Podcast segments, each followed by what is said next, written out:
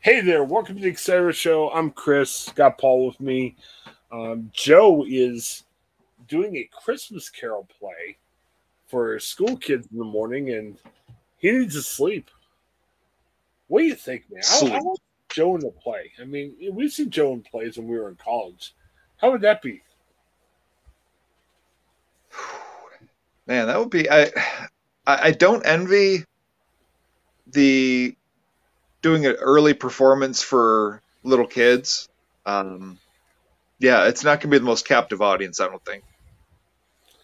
By yeah. the end, they're going to be like throwing things at each other and.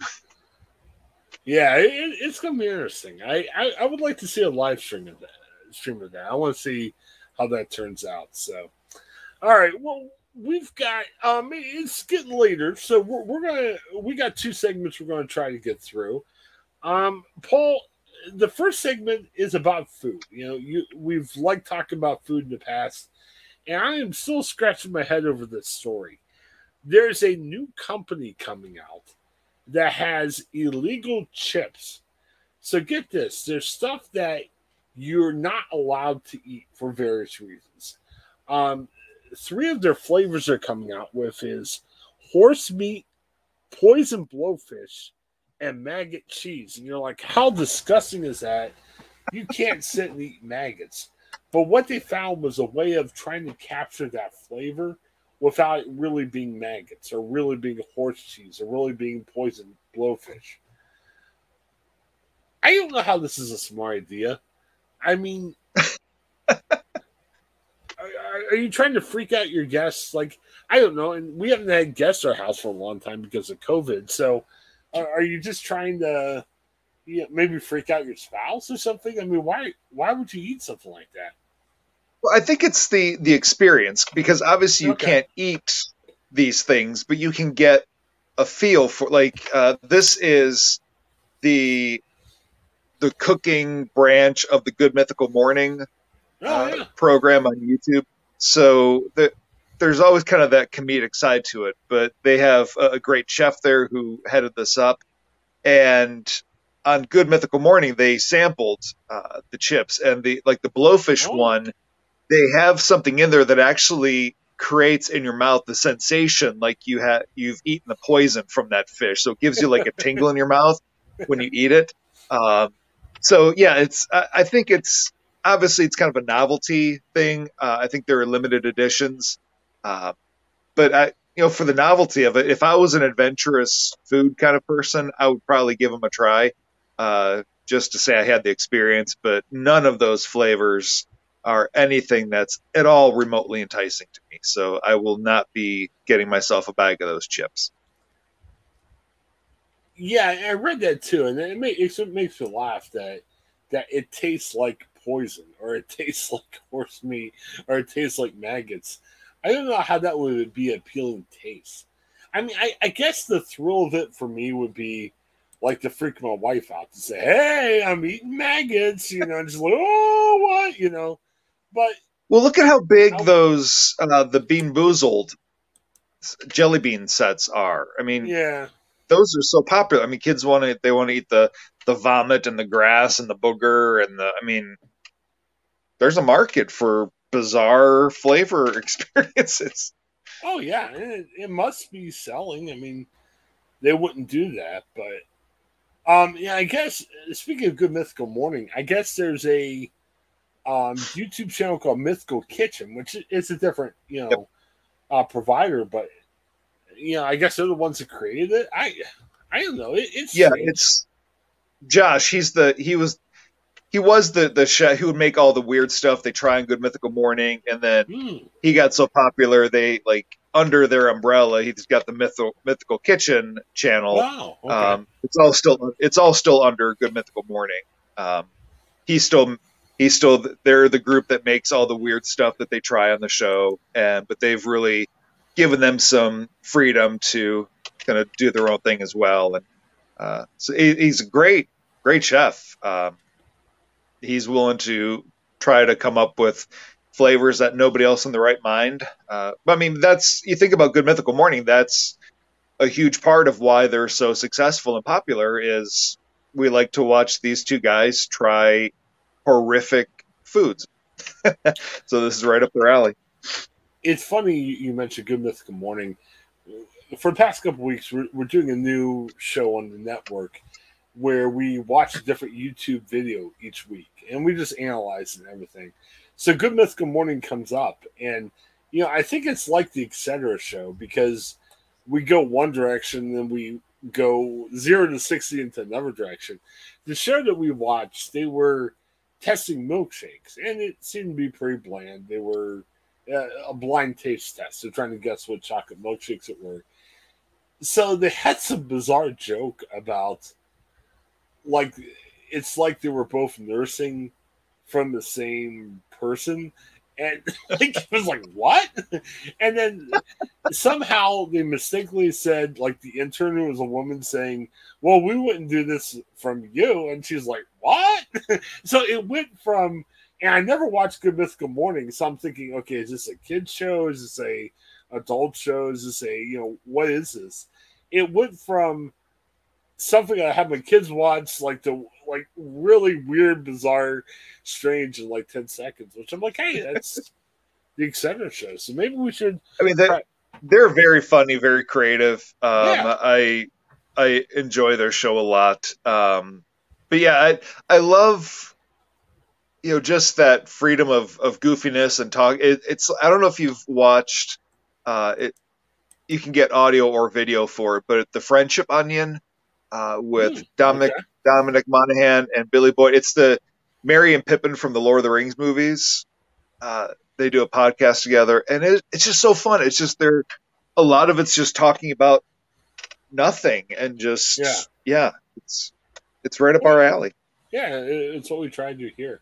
I've been on a very strange kick lately, where I'm watching a lot more YouTube creators, and it's it's been an interesting journey. I, I don't know. I mean, maybe I feel like I've watched most regular TV. I'm like I've got to get into creators. I'm been watching Mr. Beast lately.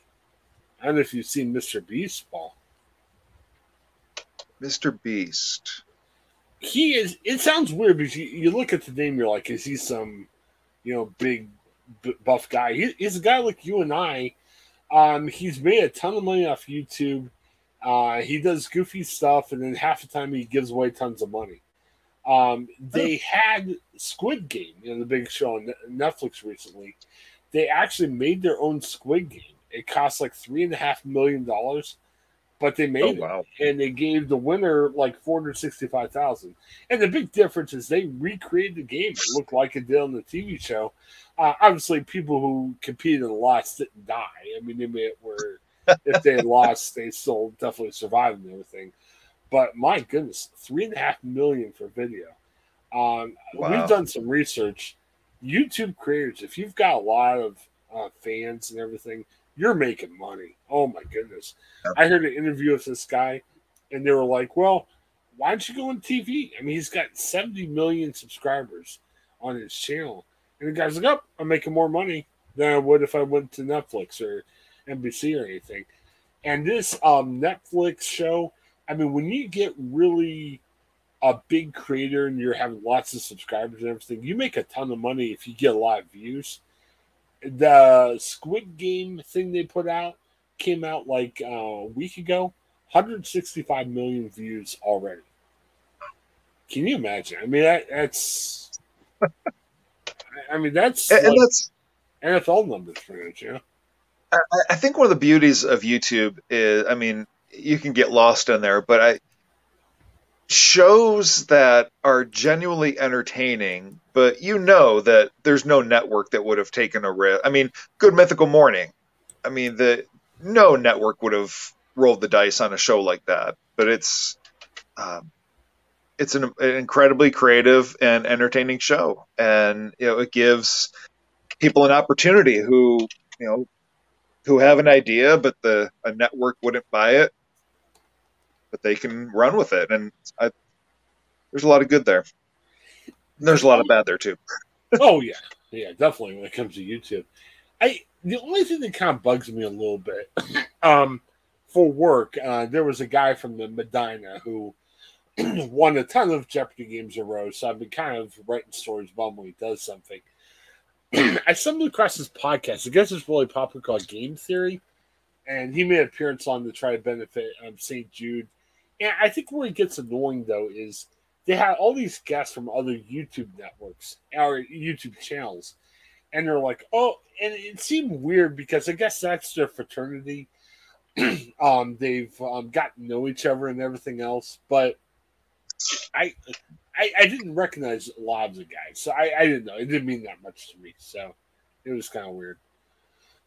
okay, well, let's finish up our food segment. Um, you know, I'm not a fan of weird foods. I mean, yeah, I eat crappy foods. So probably not the greatest for me, but you know, Paul, I'm, I wasn't at your Thanksgiving, but I can guess you did not have a cranberry and pickle pie. I'm seeing a couple stories about this. Uh, Paul, I sent to you. Um, very weird. Um, and I, I don't think it's that hard to put together. It looks like someone just made a cranberry pie and they baked it with a bunch of uh, pickles on it. And what the oh. heck?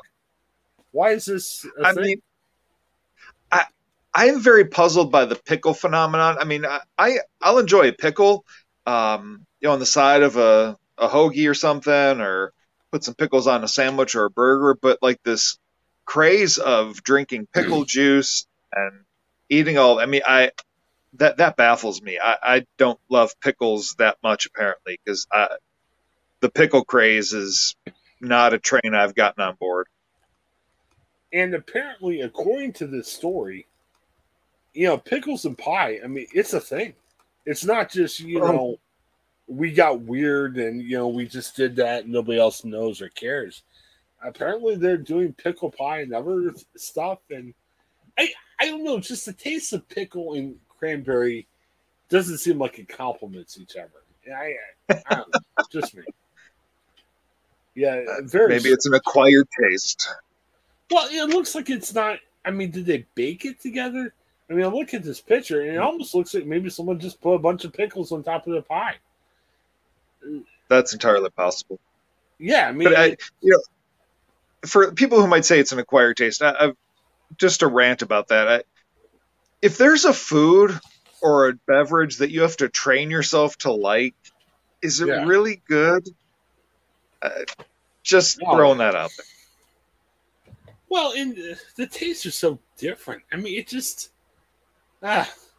I mean, you might as well eat these illegal chips that taste like poison blowfish or something. I mean, it's just like it's not a taste you would be looking forward to. Yeah, on a dare or to freak out your family, you you might eat those chips, but you're doing it just to kind of mock people and you know the element of surprise. You can't just be sitting there like, oh man, the taste of, of uh, fake poison blowfish is something I'm craving now. You know, no one's got to be thinking that.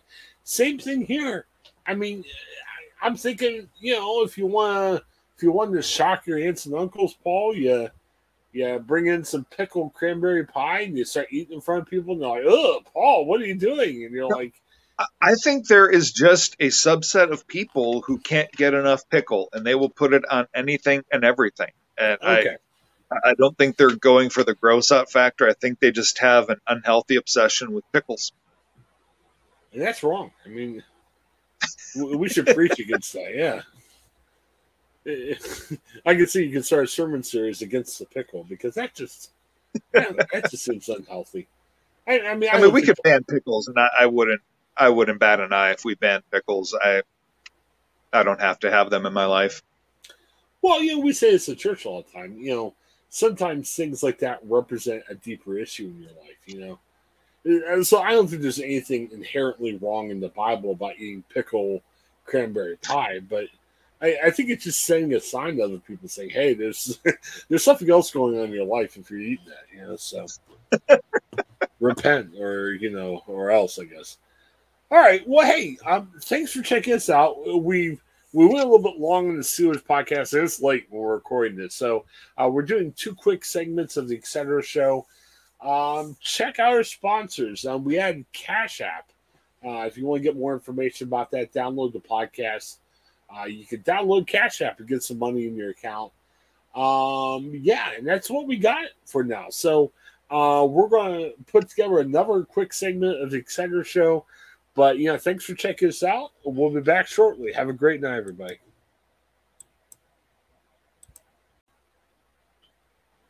All right, welcome back to the Etc. Show.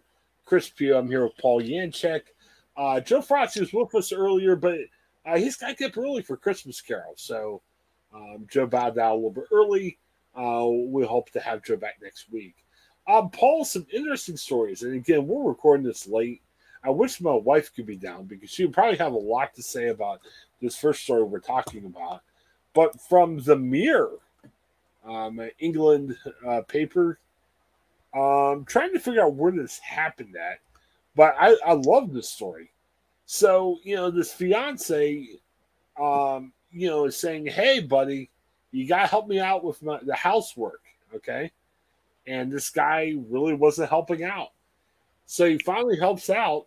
He ends up breaking his leg. How awful is that? Uh, oh yeah. yeah. Go ahead. Oh no, no you, I, I, I, I smell a setup. It's kind of like that the guy thing where you know your wife asks you to do something and you you do it badly on purpose, so you're not asked to do it again. I, I think this guy rigged it so he would break his leg. I think he made that kind of sacrifice to get out of doing it again. Yeah, I, I don't know. This happened in Wales because I'm always trying to figure out is this like Florida man or something, but this actually happened in England. Uh, this guy is 26. Um, his partner, that's a new name for me, Bethan Lewis uh, Watling. Okay, so that's Wales for you. Yeah, according to the story, I love this language in the story.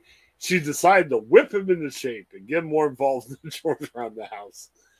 Um, and you know, he's complaining about injury. Okay, and Bethan's like, "Hey, Nathan, you're trying to get out of household work," and you know he broke two bones in his leg.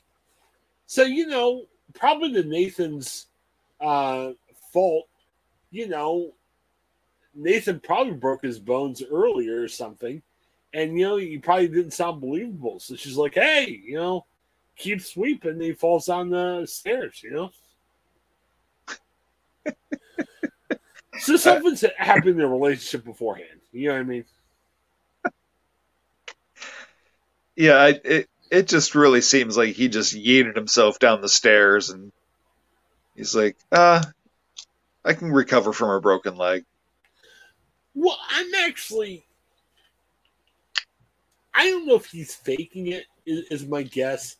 I, I think the broader problem is there's other issues going on in the relationship, in my opinion if you know she's not believing him, he's got injured leg and everything else, and you know he wanted to prove himself. I mean, he should have just you know pulled up his pants and said, "Hey, look, this does look right to you. I injured it," but he wanted to prove himself. So something else is going on in the relationship there. You know, you know, we talked about that I, earlier. I don't think he's faking it. I think he legitimately yeeted himself down the stairs and let right. his leg get shattered. right. And what I'm saying is the obvious thing is he should have just showed his his um you know fiance, hey, look, there's an issue here. But apparently, you know, he just felt like he had to prove himself. I mean, just be honest, you know, or do something in the past where you know it doesn't sound like you're faking it. You know what I mean? I don't know. I got. I, I smell trouble in paradise. Yeah, Yeah, I gotta tell you, I'm I, I try to be helpful around the house. I gotta say, there's some nights where I'm just tired, and I'm trying, and you know, my wife's tired too, but I literally can't stay awake, and it's tough. But I, have never broken my leg over you know something. I I end up falling asleep in weird places. That's where my wife gets upset. So. Yeah, I wish she was down here. She would have a lot to say. I mean, you, you might see my wife and I argue over that. So, um, yeah, yeah. Bethan sounds like a real nice lady. Uh, she's quoted as at first I didn't believe him. I thought he was pulling a fast one. Looking back, it's quite hilarious, really. Sorry if you're. I mean, you still broke your leg. I mean, I, I guess it might be a little funny, but man, if I broke my leg and my my spouse or my fiance is saying, "Hey," it's it's quite funny, really. I mean, sorry, that's not funny. Well, it depends how it happened. I mean, uh, if he just up and chucked himself down the stairs, that would be hilarious to watch. Uh, okay, and she and she goes on to say, I even warned him about being careful around the you know vacuum cord in case he trips. So he trips over the vacuum cord. He's completely recovered now and doing fine. It hasn't gotten uh, him out doing the housework though. Uh, come on, Bethan. I, I, don't know. I mean, I'm I'm not for couples splitting up. Now, you know they've been living together for the past two years, so I don't know. Hmm. Yeah, some people. We're not.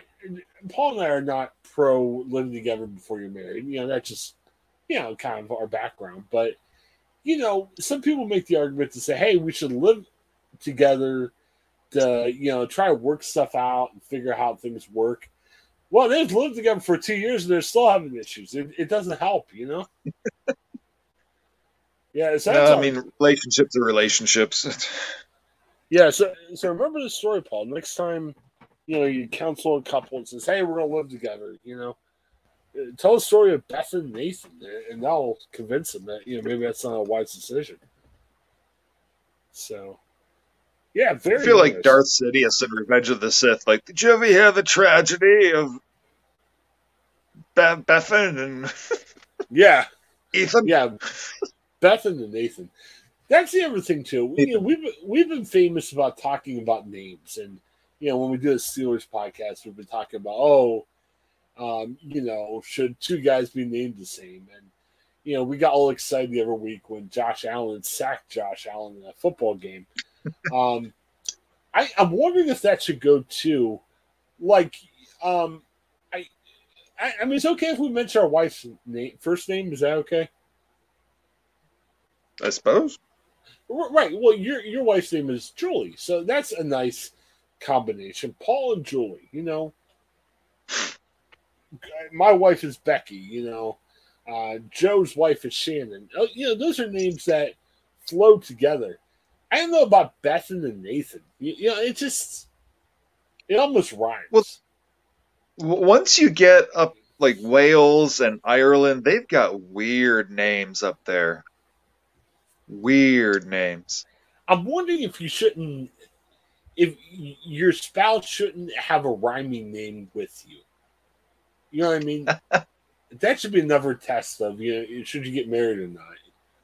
And I'm, I'm trying to figure out an example here in the states, over here in America. I'm not sure if you can. I'm not sure what that combination would be like if your name rhymes with your wife. I mean, I I don't know. Like I'm trying to. I, I'm not even sure what those names would be. It's kind of weird. Like Joey Steve, and Chloe. Yeah, that's probably your best bet. Like um, I, I, was thinking Steven and Susan, but those those don't rhyme. I mean, Joey and Chloe might be the best bet. I don't know. Yeah, Vic so you know, and Vic. I mean, there's got to be a Joey and Chloe married somewhere in America. I would bet, but it, would be interesting. We need to do a study, see how those relationships have lasted compared to others. So I don't know. Hey, let's talk about another story real quick. Um, I, I read these stories every once in a while, and this is kind of interesting. In Idaho, um, someone returned an overdue book to the library that's been checked out in 1911. Uh, the book is called New Chronicles of Rebecca. I, I haven't read that book yet, uh, by Kate Douglas Wiggins. It was published in 1907, uh, checked out from the Carnegie Public Library in Boise, Idaho. Um, it was recently returned to the Garden State Library, and the librarian sent over to the Boise Public Library. Um, you know, and apparently, whoever dropped it off just dropped off in the box. Nothing else was said. Um, Marie Martin, who works at the Boise Library, says we were all very surprised. We kind of wondered what the story was, how it ended up here. Was it in somebody's box? Did somebody pass away? Did they move? What happened? We never know, but you can imagine all types of fun stories about it. I will tell you that I think the interesting thing about that is how do you know? Like I think back to the Seinfeld. Um, you know, Seinfeld, an infamous show, um, where you know a library book wasn't returned for a while, and um, they sent a library collection agent after that, and the library agent was yelling at Jerry about the library book. So, man, I, I don't know what to make of this. I, I think it's kind of strange. Um, they're happy. They're kind of like, hey, this is fun. I, I, mean, should there be justice? Should they try to charge somebody for a uh, overdue library book? Uh, they said the book was over 40,000 uh, days late. Uh, the book's in good shape.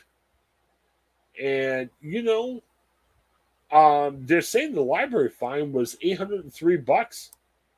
That's kind of wild. You think if a book's 110 years overdue, would it be more than 800, uh, 800 bucks? I don't know. Such strange questions that we have over that. All right. Um, Paul had to take off a little bit early, but thanks for checking out the Ohioan.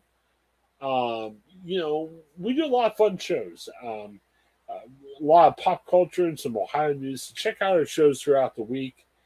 Thanks for checking us out. Um, we love having you here. It's great to see how many people check out the podcast. Um, just let us know. Share our podcast. Check our sponsors. Let us know any feedback you have. Uh, it, it's a fun ride and we enjoy um, having it. So thanks for checking in Ohio and have a great night, everybody.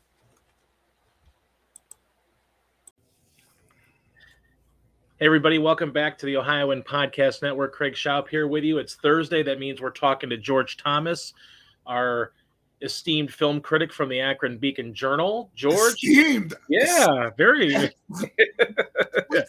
Breaking out the vocabulary today. Uh, how are you doing, George? It's Thursday. We're talking movies. The holidays are coming. How are you doing? I'm recovered from Thanksgiving. I, yeah. I took last week off. Um, I'm good. how did the, how did the uh, the smoked spatchcock turkey turn out? Uh, you know what? So even though I had technical issues, both, not one, but both of my thermometers were uncalibrated. Oh wow. And I got lucky. Um, so even with uncalibrated thermometers, still turned out tender, juicy, and very flavorful. Flavorful. All so right. I'm thankful for that. Yeah, very much so. That sounds good. That's a that's got to be a nerve wracking experience when you put all that effort into it, and then the thermometers aren't where you need them to be. So glad they turned out great, and hope you had a great Thanksgiving. Hope everybody listening had a great Thanksgiving. Um, a little bit, little bit lighter week uh, for movies this first week of December. You mentioned it last week. Not a great week for new releases. However, uh, there are some streaming options. I know uh, the movie that we're going to talk about here Tick Tick Boom did get a theatrical release for a couple of weeks, uh, but now currently streaming on Netflix. You know, it seems like it was just a week ago that we were talking about the brilliance of Lin Manuel Miranda and his music. This time around, he's behind the chair directing, and Andrew Garfield stars. Tell us a little bit about Tick Tick Boom. Yeah, that's basically an auto, auto, autobiographical film about the life of Jonathan Larson, the creator of Rent. But what happens is Lin Manuel Miranda goes back to the musical he wrote beforehand called Tick Tick Boom okay. and turns it into a survey of his life, his struggles. And Andrew Garfield gives an absolutely wonderful performance as as this uh, playwright, composer, lyricist named John, and it's just a very, very good, enjoyable time. Great performances, great music that I wasn't aware of from Jonathan Larson. Just okay. it's it's and and what's really nice about it, what Lin Lin Manuel Miranda did, and I'm not sure, not having looked at the original source material, whether it was in the play Tick Tick Boom that it's based upon, but you see the the the the the skeleton of Rent being put together throughout the film. Tons of Easter eggs, immensely interesting, incredibly entertaining, and one of the best Broadway cameos I've ever seen in my life. Okay. And um, something that really hit home for me is Bradley Whitford plays Stephen Sondheim in the film. Yeah. So coming yeah, right around the same yeah. yeah. coming around the same time. Yeah. It, it, it, it really brought all this all these elements together to something that's worth watching more than once. And I don't say that a lot. Right.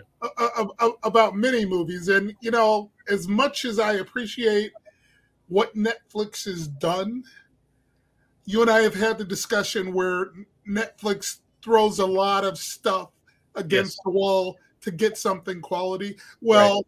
they threw enough against the wall to get a great quality film sure that that probably deserved an extensive extensive theatrical release in in another time. You know what I mean? Right. Well, and that's sort of been their uh, their mo here lately. Is they are kind of conceding that the theatrical release needs to happen to some degree.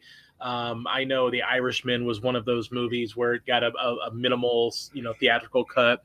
Um, I think um, The Power of the Dog, the the new Benedict Cumberbatch, uh, Jane Campion film, uh, did also get that, you know, small window mostly done for award seasons, although yep.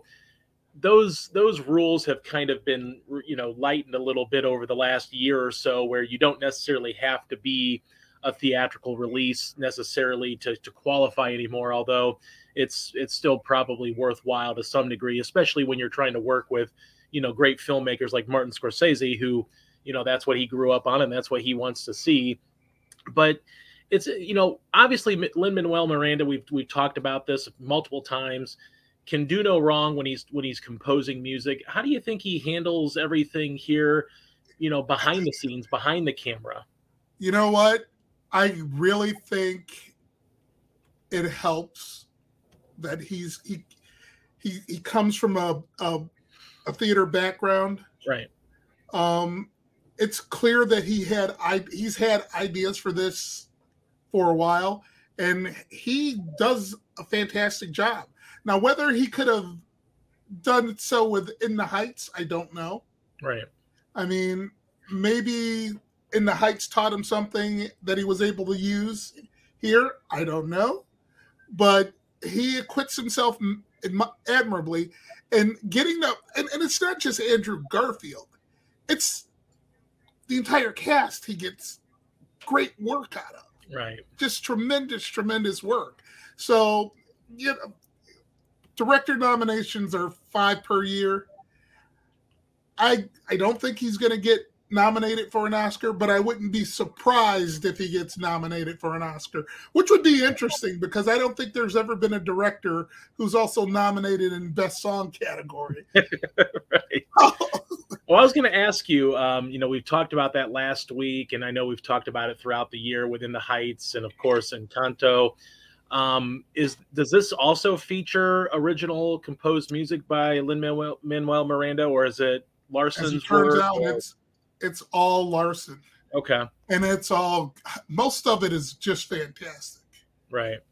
And and you wonder how how how this guy struggled so long to get something produced. And the tragedy, if you, any for those who don't know the story of Jonathan Larson, he finally gets Rent produced, and he dies just before the, the table reading.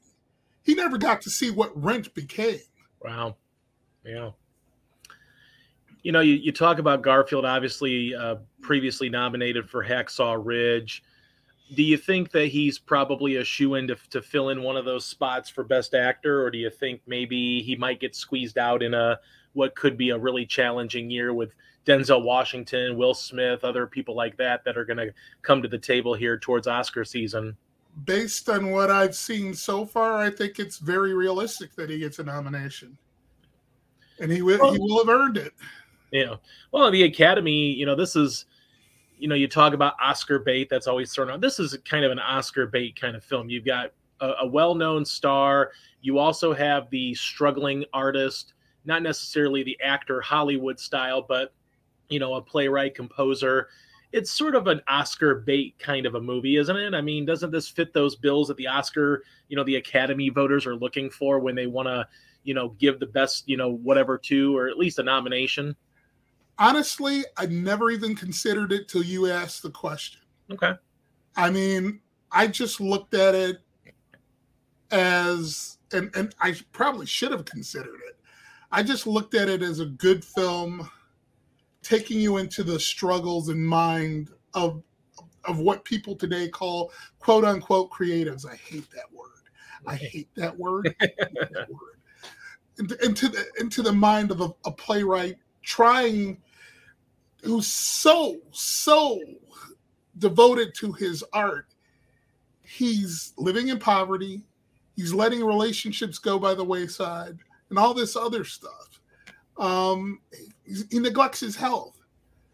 So, yeah, it's Oscar bait. If I'm being if I'm being fair, yeah, it's Oscar bait. But you know what? I I didn't enjoy it in that way. Like right. I said, I right. enjoyed it enough to go back and look at it again. Sure. Because there's stuff I'm sure I missed. Right. Well, and you kind of teased this a little earlier, and we're going to get into it even more here in a few minutes. But uh, talk about this this strategy that Netflix has, where they are giving, you know, in order to maybe attract certain filmmakers like Scorsese, not just the money is there, but they're willing to give you that theatrical release of some sort just to ensure your awards eligible and maybe to to be able to say, hey, you can see it on the big screen. Do you like this like two week window strategy and then and then release on Netflix, or do you think they should extend it to a month or you know 30 I, days 45 days like you see in the other windows? With the other windows having shrunk now there's no excuse for them to not at least go 30 days. Right I, that that's my personal opinion because even though they have a local representation in the Cleveland area as far as a, a, a public relations firm, I rarely ever hear about a Netflix film being out in Northeast Ohio theaters right until the premiere is upon us. I would have preferred to see this on the screen. Right. I really would have. And to, if we're being honest and and to a certain degree cynical, it's a way for them to get some of their damn money back. Right. I mean, the the, the Netflix subs are are always going to be there, and they're always going to be curious. So I don't, I I don't get the two week window for yeah. them now. If we were talking pre-pandemic, to a certain degree, I do. Yeah. Do you think part of that has to do with distribution costs? I mean, they don't want to likely share distribution costs with another studio that has the money to pony up to distribute the film to a wide audience, or do you just feel like they don't really respect the theatrical game? They they'd prefer to just go straight to the streaming and not even worry about the theater. Um, you know, we you and I both know there are costs related to distribution, but um, let's see, their quarterly revenue was seven point five billion dollars this year. Their third quarter revenue. I really, I don't see why that would be limiting if you're getting some of that money back. It depends on how much right. you have to put into it. You know what right. I mean? Right. Yeah. So I, you know, I don't get it. Yeah. Well, and it's weird because I, I, don't even remember if The Irishman got more than a week release in theaters. I think because it was a three-hour movie, and I don't I don't even recall that ever getting more than a week or a weekend release just to get it in theaters for the awards contention. I got it. It got two. Okay. And then I only remember that because I endured that and survived that film in the theaters. Okay. At a at a critic screening. As you can tell, I wasn't I wasn't a huge fan, but it's okay. Scorsese and Scorsese gets his respect. Right. Well, you know, and it's funny we we we kind of transition here into what we're going to talk about next, which is, you know, Netflix, like you said, has built this, you know, multi-billion dollar industry.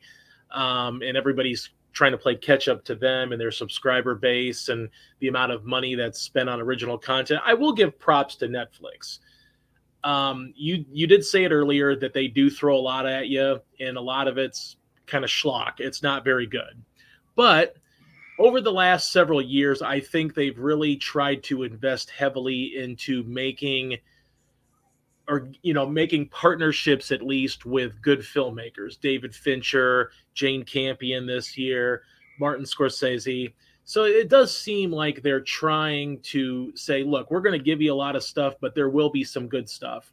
Much like you get in the studio game where some of the releases are good and then some of them are not so good. Do you kind of feel like Netflix has maybe with you know especially like with Roma as well another you know movie that a lot of studios wouldn't touch or maybe you know didn't want that to be a certain way I mean do you kind of feel like Netflix has at least turned the corner a little bit and said you know what we're going to give you 50 new movies a year but you know maybe a, a half a dozen are going to be pretty good I I think they are indeed indeed they are a traditional studio at this point. Right.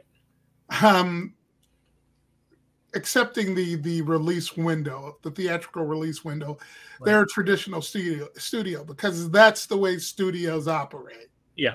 That's the way they've always operated. Um, you see the schlock or you see the bad stuff the beginning of the year. Yep. You see the action oriented stuff and the, the tentpole blockbusters during the summer.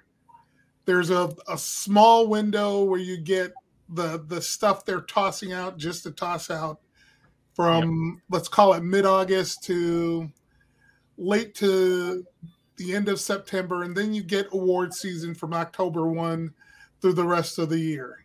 Yep. Where where let's call it seventy percent of what they they put out is geared towards Oscar season and the holiday movie going season, for instance, is divided into two parts where you get a this year, for instance, you get a Ghostbusters Afterlife. Right. Now, I'd, I'd argue that this week we have where there are no theatrical releases has always been the dividing point for schlock versus the real serious right. awards contenders because next week you're going to see West Side Story. There's going to be a new Guillermo del Toro, uh, Guillermo del Toro film next week. Yeah. So I, the the game is being upped quality wise. Right. So, and that's the way the studios have always played it. Right. Yeah, it seems like a big part of this this change, not necessarily a big change because they still produce their terrible you know, hey, there's f- 5 million things to choose from on Netflix because we have that much money. But it does seem like, especially with the power of the dog getting a lot of buzz right now, Roma had a lot of buzz, The Irishman had a lot of buzz. It seems like they're kind of award hunting right now, and they want that validity that you kind of get from an Academy Award for a Best Picture or a Best Director. It seems like they're hunting for that, and they want that validity to be able to say, now you need to subscribe to us because you're going to get the stuff that you do while you're working.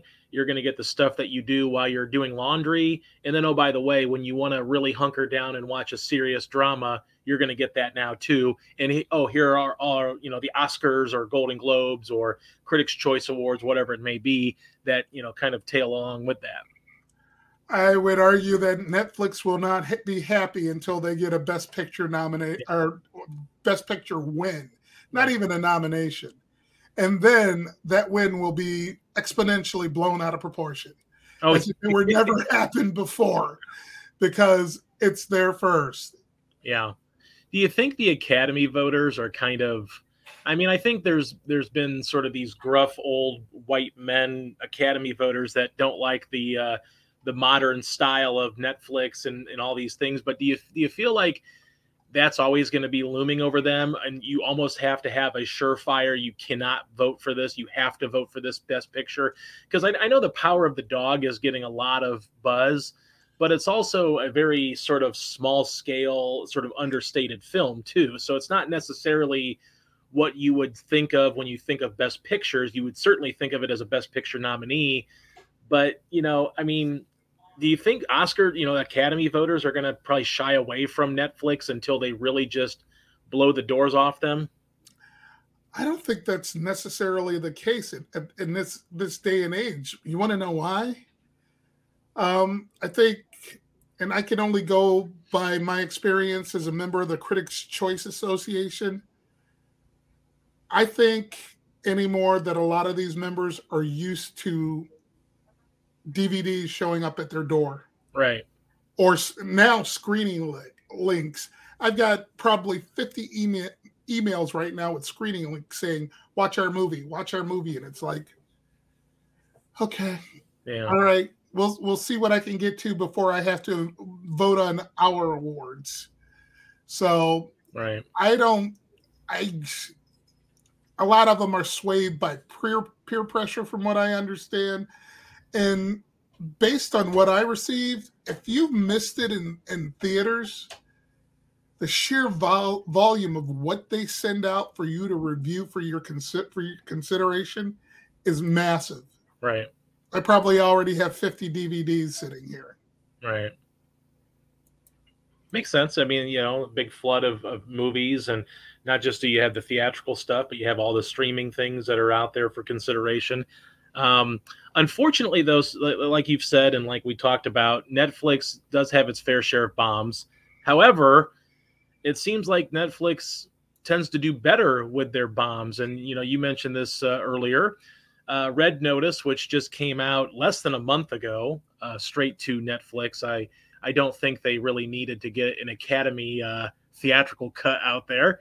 Uh, but the the movie starring Dwayne Johnson and Gal Gadot and uh, Ryan Reynolds has done 328 million hours of streams.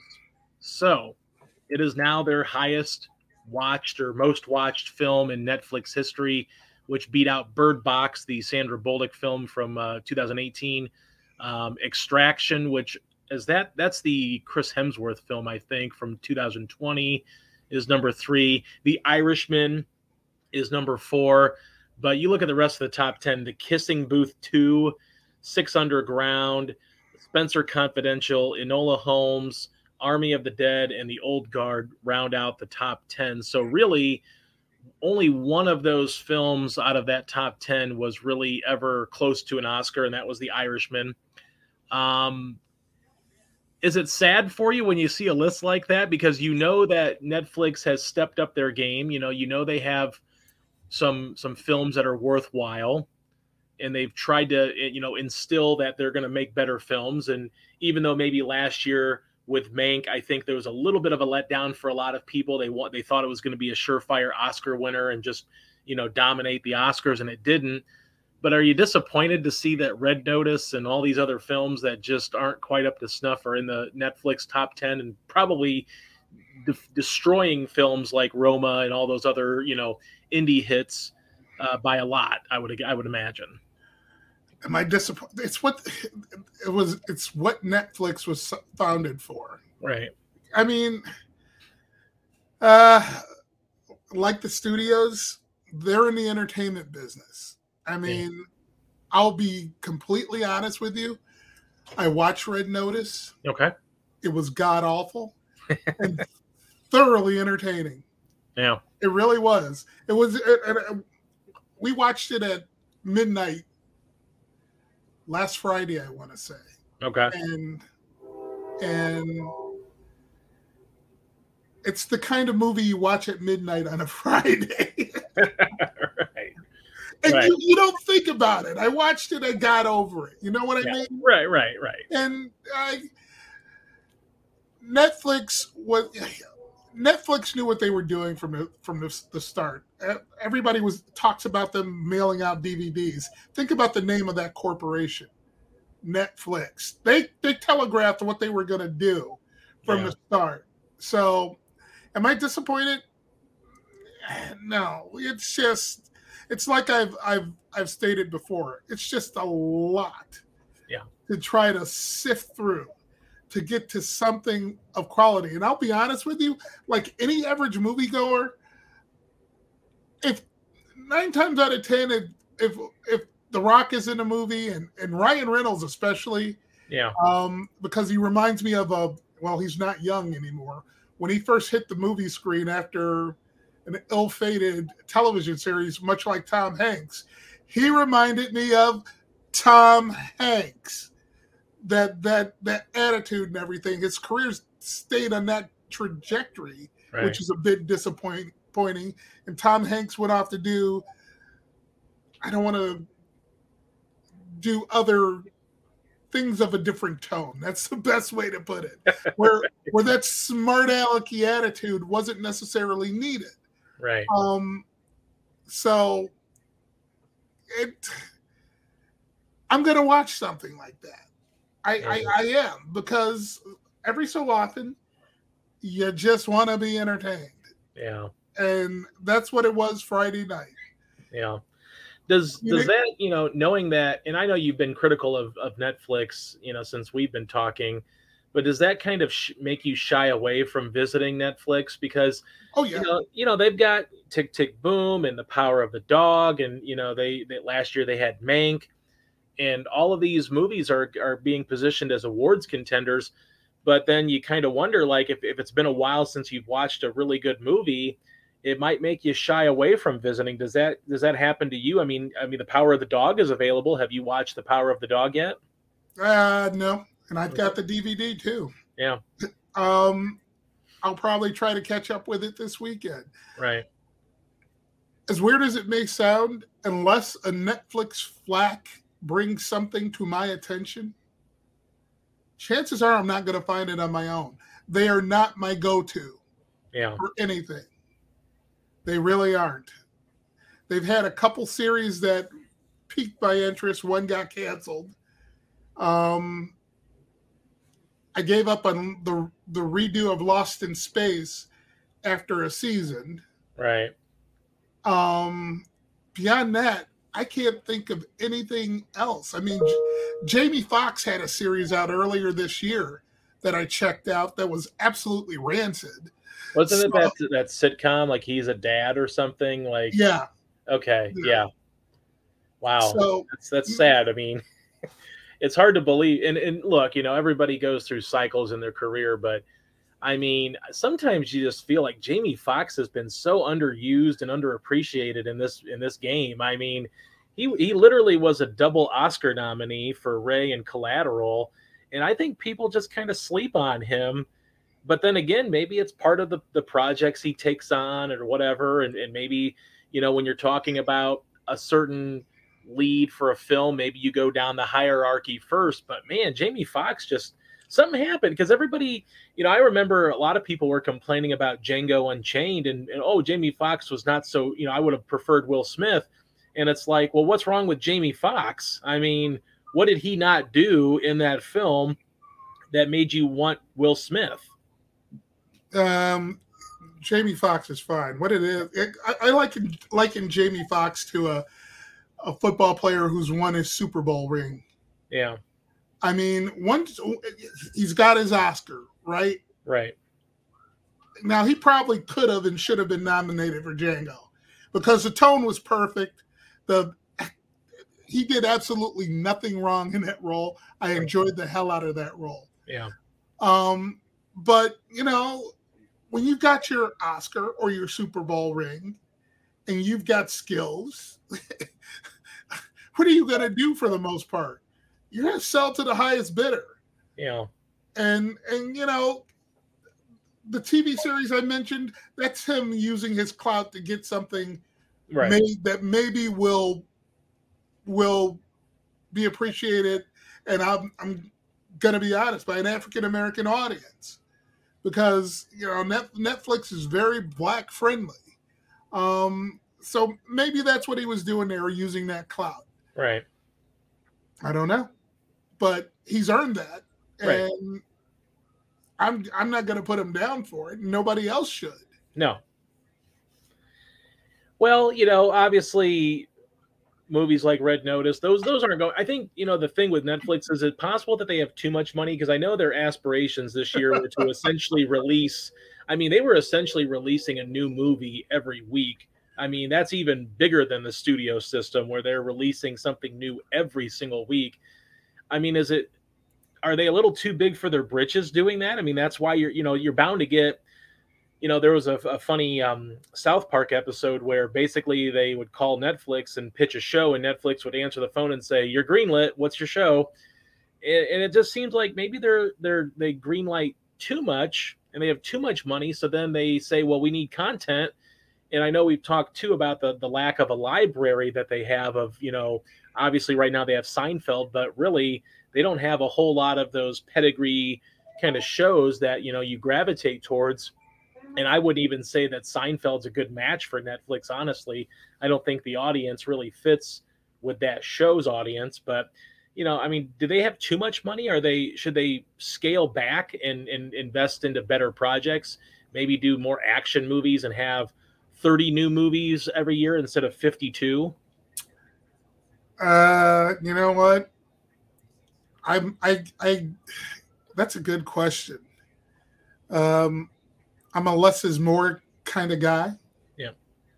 Perhaps movie wise, but I don't think you're going to see them do that with movies or television shows. Yeah. And and and the the big reason is the reason you mentioned the the lack of their own library, and that was always going to do them in. And you're seeing we talked about this before too, where you're going to see each individual streaming service owned by a studio pulling back their content to to their home base. I forget who did it recent recently. Uh, was it Universal? I think so, and I forget what the show was, but they're not going to license it anymore after X number of years, and and I think you're going to see more and more of that. Where, you know what, if you want to get this this show, this movie, you're going to have to subscribe to our service. I don't know if that's sustainable or not. That, that's one of the reasons, at, at least with respect to movies, I sincerely think that theatrical is not going anywhere. I could be wrong, but but I I think that's where all of this is headed. He who has the best content wins. Right.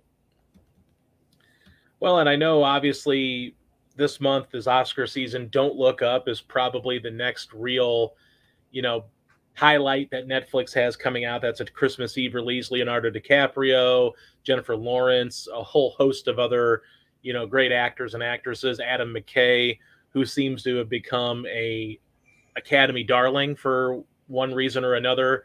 Um, really enjoyed The Big Short, not so much on Vice, but uh, he seems to have found a, a, a, lot of fans in the academy. This is probably positioned as another you know movie that the academy is going to love. Um, are you excited about don't look up coming out on netflix later this month?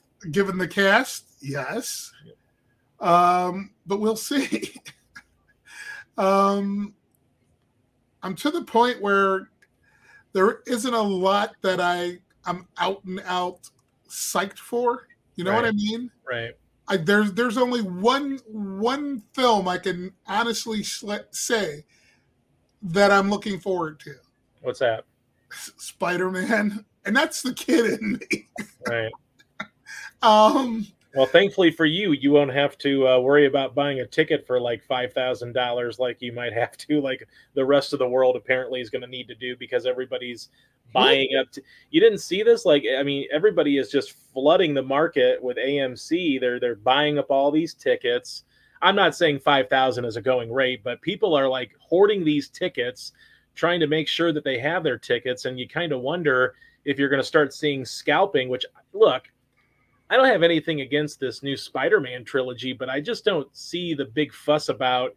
I mean, I'm guessing it's because they think every Spider-Man, the previous Spider-Man, you know, actors are coming back for it. But I mean, I just don't see why everybody's making such a big fuss. I mean, it's broken ticket sale records, or at least the most tickets sold since I think Infinity War or Endgame. I mean, I just I don't see it. I mean, I'm excited for it and I'll watch it, but I don't I don't see the hoopla even a, as a Christmas time release, I just don't see the the big fuss about we've got to buy tickets and this is when they're on sale and you know the pre-orders are going crazy and people are like you know making TikToks about it. Do you? I mean, I know you're excited for it, but do you understand like the hoopla movies? I think there's pent up demand for for let's call it a familiar blockbuster. Okay. and I think uh, it's pretty well acknowledged that Tom Holland has been the best Spider-Man. As much as I like the other two, yeah, Tobey Maguire, I think. Well, let's face it, Tobey Maguire and, and Garfield were both too old for the part. yeah, yeah, a little bit. And and it's like Tom Holland, even though he was, I want to say twenties, early twenties when he got the role, has he kind looks... of just aged aged into it. Yeah. And he always looked like he was a teenager. He looks like he belongs in yeah. that in that universe. Yeah, you're right. So I I really think there is a tremendous pent up demand for a familiar, really familiar blockbuster. Yeah. I wouldn't be surprised if it the same thing happens with the Matrix movie. You think? I, I don't expect it, but I wouldn't be surprised by it. Okay. But I, I, am I'm, I'm not surprised by this. I guess the the right. I, I checked the headlines while we were talking. I, I guess some people are selling tickets for 25 grand. And it's like Okay, well, yeah. I got bad news for you people. I'm seeing this for free in a theater with five other people. So if, if only we could be you for a day, George. I'm sure there's a lot of Spider-Man fans that would love to to do that. But um, well, you know, I, I think the Matrix though is going to have some difficulty being a rated R film. But you know, obviously, I think now that Keanu Reeves has the John Wick franchise, you might see a bump a bump with that. Although you wonder too, with with the same day release on uh, HBO Max, if the box office might take a a small hit or a big hit on something like that. But yeah, I did not quite understand the scalping and and you know people getting excited about Spider-Man No Way Home, even though I, I like I, I mean Tom Holland is the best Spider-Man. The movies have been fine. Um, Spider-Man Two is still the best Spider-Man movie out there, I think. But you know what? maybe, and this is just an, an off the wall kind of analysis of the situation. Um, what if uh, that um, Venom clip has, right. has primed the pump a little bit? That's the best way to put it. Yeah, but I mean, did Venom really inspire much at the box office though i mean i know what you're you're saying is once the rumors get out then everybody's wondering if the center the sinister six are going to come in you've got you know doc ock coming in the green goblin you've got the sandman which not the greatest villain you've got the lizard so you know i mean it looks like maybe you're right maybe that helped dredge up some even more you, interest you asked about box office are you sitting down you are sitting down i'm sitting down 650 million dollars Okay. Venom is done. Okay. Globally. Well, so good for them. Yeah. That's that's about uh, let's see. That's about 20% off of of the first film's box office, international box office. Right. Okay. So and and it's still in theaters. It'll probably yeah. top out at 700 million. Yeah. In which case that means they lose 10 to 12 percent of the original audience yeah this is this has already been greenlit for venom 3 in a back room somewhere on the sony lot oh yeah yeah definitely well and especially now if they're doing this crossover with spider-man it seems it seems like they have no choice and i guess i don't know if it's like been confirmed by marvel or sony and marvel working in tandem here on the spider-man franchise but it appears that there's going to be another uh, uh, trilogy coming out after this end of the trilogy with No Way Home, from what I've heard. I don't know if it's official yet, but it seems like it's pretty much already been signed. When the studio head says it's happening, even though there's nothing signed, right, right, chances are, is it Amy Pascal? I think is she said it's happening. Yeah, I maybe that was to put exert a little pressure on Disney. I don't know, Disney slash Marvel. Yeah. I don't know, but I doubt it because the partnership is too lucrative at this point, and that character is too important still to the MCU. Yeah. Oh, yeah. So, and on the other hand, Sony also probably loves this partnership because, you know, they're making, they're probably making money hand over fist right now. And especially with all the pre sales and the tickets. And, you know, I'm sure it's going to be making another billion dollars plus at the box office here globally. So yeah, I'm, I'm sure Sony's not going to, you know, ruffle the feathers too much of Disney at this point and continue this partnership for as long as they can. Yeah, there there there's there are some people predicting that it's going to be the first film of the year to to hit a hundred million in in a weekend in, in yeah. 2021, which is conceivable. Oh yeah. Here's a question for you: What was the first film to hit a hundred million dollars in one weekend? That was Spider Man, the original Spider Man. Yes, symmetry here. Yeah, we have symmetry. Yeah. And if that happens, I even with with variants flouting about here and there, I, yeah. I think it's safe to say that there's going to be a rebound theatrically because that yeah. not just Warner Brothers thing is going away. So yeah, it does seem like this is going to be a nice uh, jolt this and maybe even the Matrix uh, Resurrections could be a nice jolt for more of the R-rated audience coming in. Uh, it'll be interesting to see how these movies do. I mean, if if No Way Home kind of pitter patters out, you kind of wonder if the box office is ever going to recover because everybody's showing their excitement for it. But then if it maybe has like a humongous drop second weekend, or maybe it does, maybe it doesn't get to a billion dollars globally. I think this is a kind of movie. Not not that they won't get their return on investment, but they've got to be looking at, you know, we need to make 1.2, 1.4 billion dollars at least, probably even in a global pandemic box office to really feel like they've gotten back to where they should be in the box office, I would think. I think they're content to take steps, and I think I I'd, I'd go lower with a billion dollars. Yeah, I, would even say nine hundred million to a billion dollars globally would would would Okay. Yeah. reason for optimism from their point of view. Yeah, no, I, I agree with that. I mean, I think it's it's probably you know you want to see the box office succeed, so I'd love to see the movie do a lot of money because then people will finally breathe that sigh of relief. But yeah, you're probably right. 800 900 million dollars would be a very healthy take i think at this point um, and then obviously you'll have plenty of people streaming streaming it when it gets to streaming. But speaking of streaming, you you were you wanted to mention Hawkeye. What did you uh, did you check out the first few episodes of Hawkeye? I checked out the first two episodes. I'm digging what I'm seeing so far. And you know what? It's it's it's interesting because Hawkeye plays like um Iron Man 3. Oh, the Christmas setting, right? Well, not not just that, or the the tone the the the tone and the subject matter. If you remember, Iron and I'm sure you remember, but Iron Man three de- dealt with a PTSD. Yes, Tony yes. Stark. Well, we're no one's mentioned it that I've seen, but we're basically dealing with PTSD Clint Barton. Okay. And although the the the tone is a bit more lighthearted, there's Disney's submitting it for for award consideration as best comedy series. Okay. So the tone has got to get significantly lighter than what I've seen. Right. But but the, that light tone is there, and it, I'm I'm I'm I'm enjoying it so far because I like Jeremy Renner as an actor. He's never been a traditional leading man. He no. doesn't have those traditional good looks, but there's just something about the guy.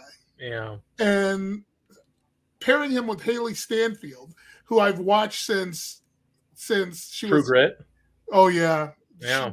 still one of the best performances by a quote unquote youth actor or actress. Yep. And and that I can remember. Oh yeah. And um, pairing them, and they have a definite chemistry. It's an interesting story, and it's got all the MCU ties back to Thanos and Ronan and all this, and Right. It's like I said, I'm digging it. Well, I mean, I don't know. You've only seen the first two, right? Well, a lot of right. people are, are are talking about maybe the Kingpin is going to be um, inserted into this series. I, I think we've already been told this is non-spoiler, but I think uh, Yelena from Black Widow is also going to be okay. Um, have you? I mean, have you seen any inklings that uh, the Kingpin is going to make his MCU debut here? And then, of course, that would mean Daredevil probably not far behind. I haven't seen any inkling of the the kingpin. I only have one thing to say when it comes to that. It better be Vincent D'Onofrio.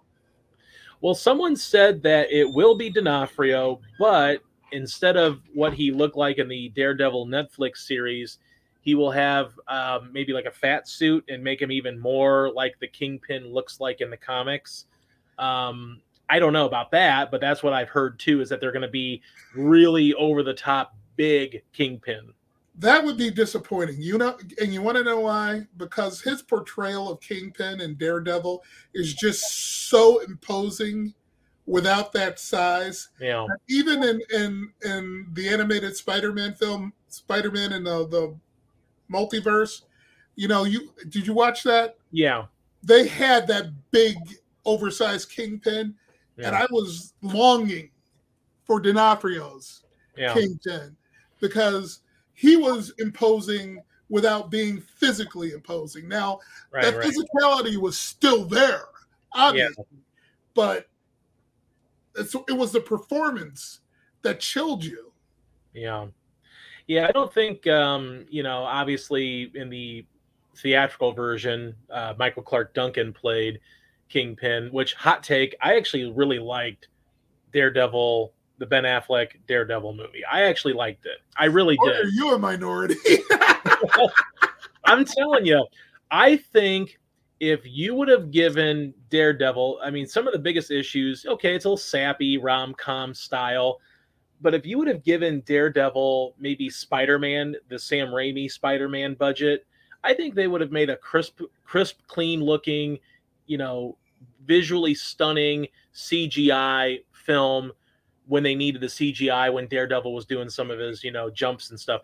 But Daredevil was, I think, kind of underrated. I'm I'm I'm liking Daredevil. I'm not saying it's great. I'm just saying that I think it's a lot better. People dump on that movie so much and just think it's such an afterthought, you know, in the pre MCU. And but it's it's pretty decent. It's a pretty solid film. But see, that's why they dump on it.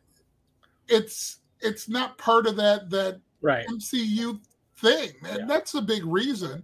Yeah. I mean, I didn't hate the movie. If I recall, I, I gave it a mixed positive review. Yeah.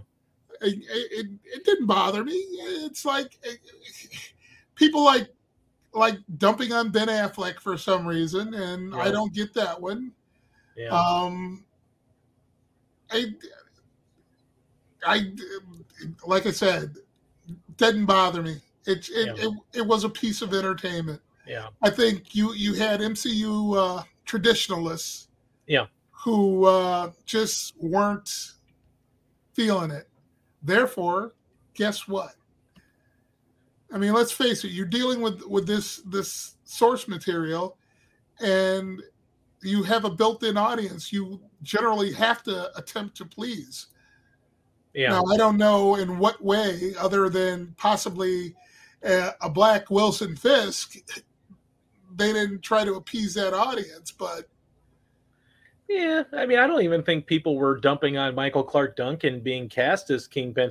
I, I, think a lot of it too. You might have had people. It it wasn't well received at the time when it came out, but I think a lot of people caught Daredevil on Netflix and realized like how gritty and dark Daredevil can be, and then go back and say, "Oh, I want to watch more Daredevil stuff. I like this character." And they they figure, "Oh, hey, Ben Affleck's got a movie. I never knew that. Well, here, let's watch it." and it's like a completely different, you know, kind of tone and and over the top. I mean, Colin Farrell as Bullseye was, I mean, he was having a blast. You could tell. Um, either that or he just had a lot of money and just wanted to just have have as much fun as possible. Um, but you know, there's good chemistry between Affleck and Garner, and the I love the the use of the sonar CGI was very fun and creative and nice and nice to look at it just it was it's crim not criminally underrated because I'm not saying it's a great film. It's just it's just a good film that I think people need to like understand what it was when it came out. It wasn't trying to be dark and gritty Daredevil. No, it wasn't. It was just having fun. It was a romantic comedy set set against the backdrop of a superhero film essentially. I mean, you know, it's not like it's going for the Nolan Batman trilogy, you know, tone. It's just having fun. It was uh, you know, tonally it was similar to Spider-Man, the Sam Raimi stuff. I mean, it was rom-com, you know, kind of stuff. It'll be interesting what they do with the character going forward. I I know he's in uh, the new Spider-Man film, so you know that for a fact. Uh, the actor who played um, Daredevil in the yeah. is in Spider-Man. Now, whether he's in the costume remains to be seen. He's definitely in a scene as Peter Parker's lawyer. Okay, I have seen that photo bandied about on Twitter, so I just wanted to see. Okay, that that's fine, and we, and, you know, and we, I, I mean, are are you saying that you've seen the film yet, or you just know that he's in the cast list? I see. I see the movie in twelve days. Okay. And by the way, you mentioned Colin Farrell yeah. and, and his portrayal of Bullseye. Yeah. I, I can't wait to see him as the Penguin. Yeah. Like I think Colin Farrell kind of I mean, there's a there's a lot of traditionalists that say like, you know, it's a comic book movie, but it can still be serious and fun, like sort of the Dark Knight trilogy, and I get that. But, you know, I think Colin Farrell looked at it like this is a comic book. Let's have some fun with it. Let's, you know, not that he was necessarily dressed to a toe what Bullseye looked like in the comics, but I think he he understood sort of the absurdity of what they were doing, and he just had fun with it. So Colin Farrell, yeah, I can't wait to see what he does as the Penguin. Um, although the Batman looks like, uh, in terms of tone, it's probably closer to Nolan than it is, you know, that film with with Daredevil. But I'm excited to see what you know. Colin Farrell is a good actor. People, I think, kind of unfairly dump on him as an actor too, but he can act when you when you bring him something worthwhile, he can he can bring he's it. Gonna, he's gonna show up. There's yeah. no doubt about it. Yeah. Well, George, um, no major releases, but we did get to talk about Tick Tick Boom. What's coming up next week? I know we have a big one next week. It's West Side Story. Yeah. And depending on whether I get a link, it's the Nightmare Alley. So we'll cross our fingers for a link that I can watch this weekend and go from there. Well, I would, you know, given our conversation last week when we talked about no one knowing who anybody is, I would say the the new Spielberg film and the new Del Toro film, but no one probably knows who those guys are. But uh, Nightmare really? Alley. Well, you said that last week, where you know I talked about the new Spielberg film or the new yeah, film, and people people thinking, well, who's that? You know, I don't know who Steven Spielberg is, but um, and they probably don't even know what uh, West Side Story is. I, I, I will say that I, I, wanted to bring up too that I, I love your uh, your comment on social media about uh, the the 4K groups uh, talking about. Um, oh my god! well, it was um it was um the Underworld series as sort of a. I have never, ever been in a group with so many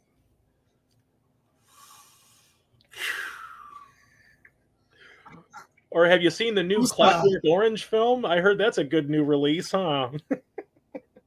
Some of these people don't realize that film films existed before the 2000s, you know?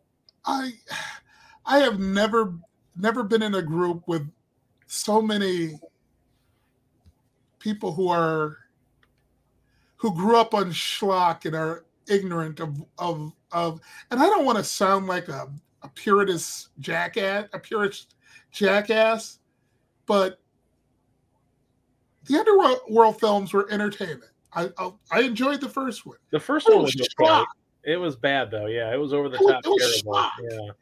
And they're treating these films like they're the holy grail, and I'm like, yeah. And you're and, and the same. A post before it is, is this any good? And it's a picture of the Clockwork Orange, and I'm like. and it's in those moments when I realize why I don't spend a lot of time yeah. on social media. Yeah. Because kind of like, I kind of feel like you're going to get one of those posts now, and I'm in some of those groups too. Um, I kind of feel like you're going to get some of those posts that say, "Wow, this uh, this Stanley Kubrick's an up and coming director," you know, or something. You know, I feel like you're going to get something like that at some point. Or have you, have any of you guys heard of the Steven Spielberg guy? Oh my god, just just I, I am we're going to end up regretting someday a generation that grew up on Marvel Comics movies. Yeah. It's going to be a huge regret. Yeah. Oh yeah. It's going to be few and far between when it comes to sort of the purist film lovers, and and maybe that's why Scorsese and uh, you know Spielberg and Ridley Scott are kind of uh, trashing it now because they know that that's probably the future. That that's what the future holds. That uh, you know maybe in like 75 years on uh, the AFI Top 100, we're going to get the Underworld franchise or something. Oh, sweet Jesus! I hope what, not, George. I what are you trying to do to me? Yeah. I mean, look, everybody's got a guilty pleasure. Mine, yeah, I'm not Jerry Jerry Lewis movies. Yeah. I'm not. I, I liked. I actually, you know, it's kind of like that B movie over the top. Like everybody's in the tightest leather suit they can get. You know, look, Kate Beckinsale was fine. Scott Speedman was okay in the film. It was not anything. It wasn't meant to be anything great, but it was fun. But then after that, it was probably like they didn't need to make any sequels. But yeah, I, I don't know. I don't get the idea of uh, like putting it on the pedestal of uh, you know great cinema works. But um, you know, I guess depending on when you're born, I mean, you can always watch film. I mean, you know, like I sort of had to explain to my wife that you know there was a Beauty and the Beast in the 1940s, you know, and and you know a French film, you know, with subtitles. So you know, it's it's kind of strange, but you know, that's one of the benefits of HBO Max is you can actually go onto the Turner Classic Movie section and watch, uh, you know, catch up on some of those movies that you may not have seen. Yep, and some people really need to do that. Yeah, I had the I I was happy because I got to watch a trip to the moon for the first time since college. The silent, silent film? Yeah, when I was at uh, the uh, George Méliès movie, when I was in uh, my intro to film class, we watched a trip to the moon, 17 minutes short. Um, but you know, we're talking about we're we're talking about some of the first films ever put on film here, and uh, I got a chance to watch it because HBO Max has it, so it's kind of unique to to be able to you know go back and watch something like that, or maybe a Citizen Kane. Obviously, you know they had the 4K Criterion Collection movie coming out or is out right now. That'll Ooh. probably be, that'll probably probably be a, a, purchase for me at some point very soon. Um, but yeah, I don't know. I mean, hopefully people, and that's why I think that you know that's like the difference between like Netflix and HBO Max. Like, yeah, HBO Max has terrible stuff on it too, but they also have some of those classics that really you know kind of ground it and make it like hey if you if you want to watch the best of the best here you go. Um you mentioned uh trip to the moon. Yeah. You want to talk about an underrated film?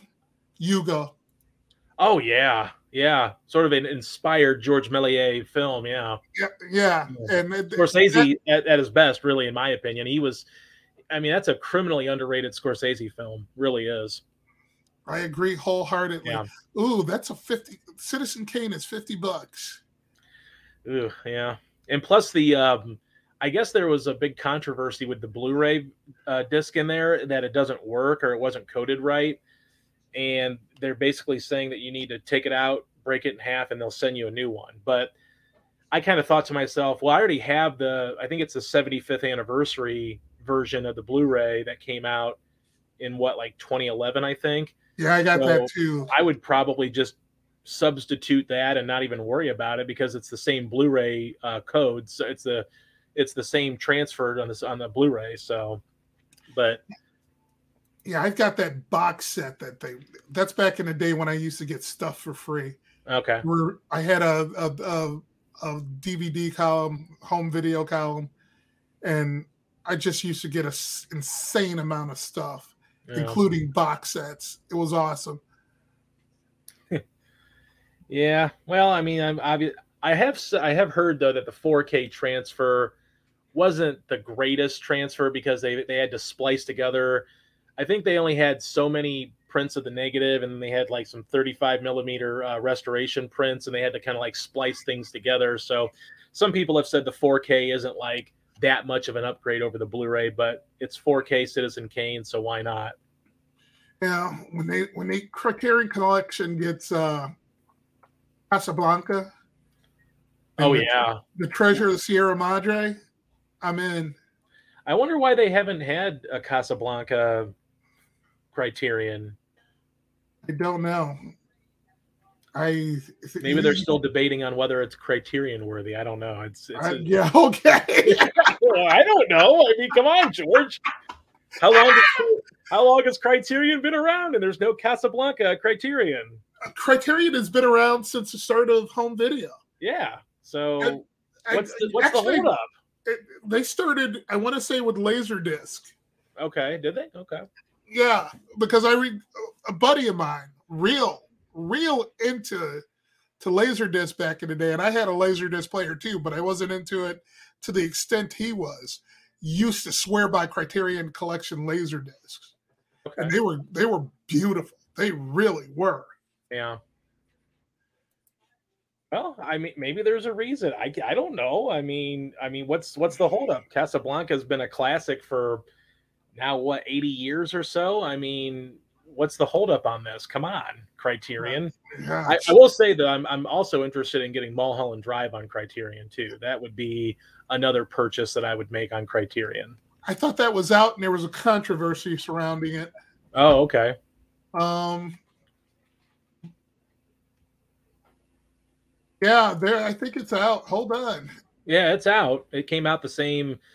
Well, it came out the same day as Citizen Kane, and then also Uncut Gems also got a Criterion release too. So, I guess Uncut Gems did more in the three years that it's been out than Casablanca has in the uh, eighty years. Although, I, is, is is that possible that Criterion doesn't have the rights to it yet, or something like that? Like maybe they can't do a Criterion on it, or how does that work with them? Are th- those are both RKO films, aren't they? If they're both RKO films, that means they're Warner Brothers films now. Yeah. Um, maybe Warner Brothers isn't isn't willing to let it go just yet. I mean, yeah. Like I don't know if Criterion has to like pay. I'm assuming since all of their stuff is pretty expensive that you probably they probably have to pay some sort of a rights fee to to be able to transfer to 4K or Blu-ray or whatever they're transferring to. I'm not sure. i have never really understood how Criterion works, other than that it's sort of the the beacon of you know of what you want to be on Blu-ray or, or 4K. Um, so I don't know if like Warner Brothers is just saying no, we don't want to release that. We're going to have our own 4K, or if like they're not ponying up enough money to Warner Brothers to let it go or something. I have no clue. Well, um, Yeah, uh, it's been out in 4K. Casablanca has it looks like, oh. but the 80th anniversary of the film is next year. Next year, yeah. So 1942. So okay, maybe they'll have a, an 80th anniversary. Whole totally possible because you know studios aren't into anniversaries or anything. well, this would be this would be the the anniversary of Citizen Kane this would be the 80th anniversary of Citizen Kane. So I wonder if that's why the criteria or Criterion collection came out this year, maybe, or why the 4K release of it came out because it would be the 80th anniversary of Citizen Kane. Yeah, there is okay. There is no 4K of, of Casablanca. Okay. So my my 70th anniversary box set is still very relevant. Yeah, you know, wow. it's funny. I, I, went on this website to, to see like the best, you know, the 164 movies that should be in the Criterion collection that are not. I don't even see Casablanca on here. It's not even listed among the 164 films that they would prefer to see on on 4K on Criterion, which that's criminal. That seems pretty like criminal. I I don't know if I should trust that list anymore because that's a terrible list if you don't have that movie on there. That's that's crazy though. I mean, of I I didn't really realize. I mean, I've never been a Criterion collector because they're so expensive. Um, so I, I never really realized that they didn't have something that you would expect to be on Criterion. Yeah, thanks for directing me to this list. yeah. but uh, yeah, that's one that should definitely make it. Yeah. And I don't know why it wouldn't. Well, maybe Underworld Criterion will come out next year. I know I think it came out in 02 if I'm not mistaken. So maybe the uh the 20th anniversary of Underworld Criterion will come out the same time as 80th anniversary of uh, Casablanca. Oh, let it go! Just let it go. And then everybody will be on the 4K sites talking about how amazing Criterion is for releasing the the, the masterwork of uh, Underworld. you you like torturing me, don't you? I remember too much about that film because I, I do remember why I did go to theaters to watch that. And I do remember Kate Beckinsale and Scott Speedman, and I I'm pretty certain that it was directed by Francis Lawrence. So I kind of remember too much about that film, honestly. Yeah, if it's not in my library, guess what? That means I've forgotten it. So yeah. then again, you know, one man's one man's trash. well, you know, Lawrence Lawrence did go on to direct some solid films. He did direct I Am Legend and uh, I think it was the last Hunger Games. I can't remember if it was the last one or the second to last one. Oh, actually, he directed the last two. So I'm not going to disparage the director. And by the yeah. way, the last two Hunger Games movies were trash, but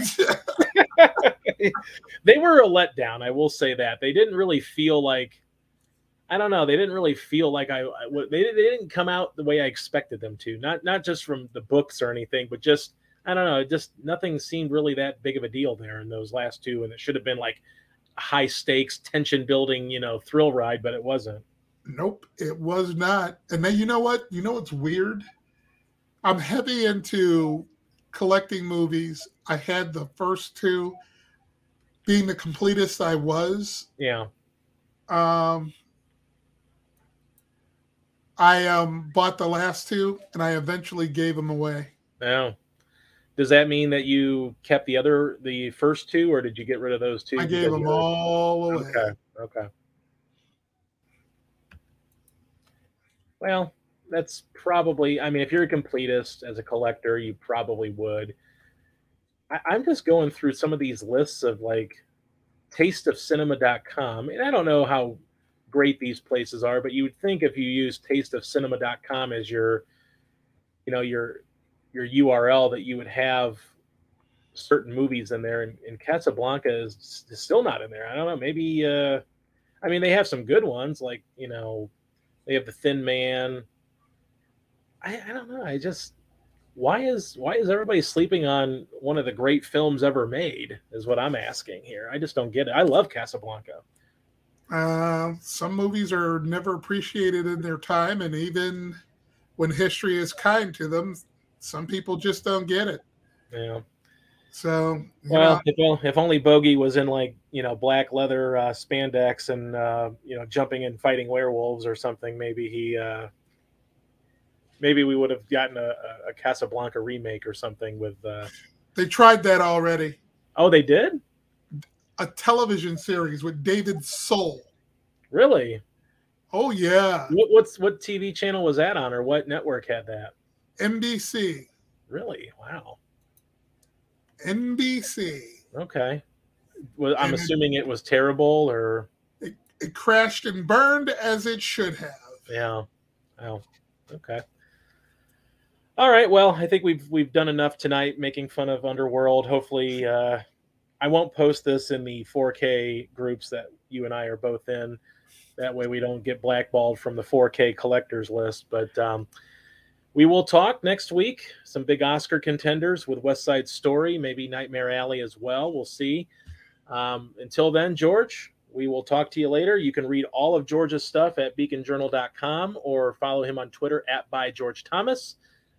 You can obviously subscribe to the paper if you're in the Akron area, or you can obviously subscribe online, get a digital access to read all of George's reviews and his Akron Zips coverage and all the work he does with the Cleveland Browns. So once again, George, we will see you next week, and hopefully we will be able to talk about uh, better movies than Underworld. We will be able to talk about better movies than Underworld. All right, we'll take care. We'll see you next right. week. Later. Hey there, welcome to the We Miss Marty podcast. I'm Chris Pugh. As always, I'm here with Laura Kessel. Hey, Laura, how's it going? Good. How are you? I, I'm good. Good. Um, we're always recording at different times. It's always fun to do this at different times of the day. So, um, yeah, it, it's fun. I'm enjoying it. Hey, we're almost the end of the first season. Uh, we're on episode 22. Uh, Frasier's uh, Frasier Crane's day off, and I, I don't know. Was this a nod to Ferris Bueller? You think? Probably. Okay. It, it, it, Ferris Bueller was in the 80s, right? So it wasn't too much before this episode right? Yeah. I always forget like that these things are so much so long ago, you know? Yeah. But it's not like and again, I don't know if everyone's really intently looking at the these show titles and everything. Mm-hmm. I mean, mm-hmm. it's not like you know it's out there and people are like, hmm, I wonder what it's going to be about. But it definitely wasn't like Ferris Bueller's Day Off. You know, it was yeah, uh, kind of a different thing, but it, it was pretty good. Um, you know, it's funny. Again, this show is almost 30 years old right now. Uh, but it's funny to see how life has changed, especially after COVID that, you know, we're going through right now. Hmm. Because it used to be a badge of honor. Man, you know, uh, there were times where, you know, I had my, you know, tissues with me and I come to work if I sneeze a little bit. But no, that's good because, you know, if you don't go to work, then nobody else can work and everything else. Mm-hmm. Um, everyone gets behind. So it's almost like, wow, Chris is brave. He's going. But now with COVID, man, don't go to work. if you're coughing or season, stay the heck home. You know? Yeah, it's I, I wrote like a bunch of questions down for this episode, and they all center on health, basically. Yes. um, it is kind of uncomfortable to watch this at this point. Oh yeah. Because you know, and the other thing is, um, the other thing I wrote down is, you know, if, you know, I wrote, why won't people take time off? And are men worse patients than women? um, yeah, true and true. I, um, I mean, I mean, I, I mean, the longer I've gotten, the longer I've been in, you know, the business world and work world, the more time I have, you know, to use free time. I mean, off time, you know. So I'm much more much more likely to take time off now than I ever did before. You know, because it just um I mean, you didn't want to waste the time, you know? Right. Um, and not to mention the fact that now we're sitting at home rather than around our coworkers, you know. But uh I mean, it took I don't even you you have to wonder what changed in Frasier from the time he said, "Oh, I'm going to work" to the time he knocked on the door and said, "I can't do this." yeah, yeah. but there's always a I don't know. There's always a connotation. I mean, you and I've worked together around that time for a while. I, I never felt like, oh my goodness, if I don't go into work, I'm in really big trouble. But I know I always tend to be the type that, hey, unless I'm really bad, I, I don't take off. Uh, mm-hmm. Uh, I remember the infamous story with us where I had kidney stones, and bizarrely, it fell on the same night of my birthday, and it was a Saturday night and everything. And I, I don't think you ever like questioned it super seriously, but still, it was kind of weird. I, I, I legitimately did feel bad that night, but you know, the, I couldn't sit that night. I mean, it was, yeah. pretty much nothing I could have done. But you know, I even back then, I never felt like even if I was if even if I got sick for a pro long period, like a week or two, like I never felt like it would really cost me at work. I guess though, Frasier's in a different boat because yeah, he's a valued employee, but he has a certain time slot, mm-hmm. and you know you got to fill that time slot if somebody else does it. Eh, so I guess maybe it's the same principle that we had at work. I mean, we both had certain roles on the desk we worked at and I mm-hmm. guess if you were off for a couple weeks and somebody else did a great job, maybe that doesn't mean you get fired, but maybe somebody else says, "Hey, you know, this other person could do what you're doing. You go do something else." You know? Yeah. Um, you know, it's it's funny too. Um, in previous jobs, there wasn't really the idea of um, last last hot, you know, most recent hired, first fired, you know. Yeah. You know, in the in the layoff land. You know, I mean, we've dealt with how many layoffs in our time. You know, right. Um, I mean, it wasn't really like that. Whenever I, you know, it was more. Um, it was more, you know, the person. You know, we didn't really we didn't really fire anybody because we were never sure we were going to be allowed to replace them. Right. You know, but um, you know, when it came to layoffs, it was um, position rather than timeline of employment. So it was, you know, the idea always for me was, you know, do, you know, figure out how to do the most number of things so you become the most valuable. But, you know, so I never really thought I was going to get fired because I was sick. Um, but it to me, it was more of a, I want to save my days off, you know? Yeah. You know, the other thing, like early in my career, like when I my first job out of college, we were not allowed to take individual days off.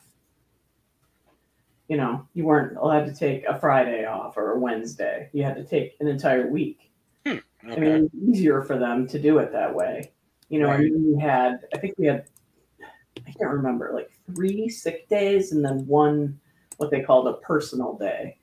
You know, so maybe that, I mean, that's part of why I was so protective of it, you know.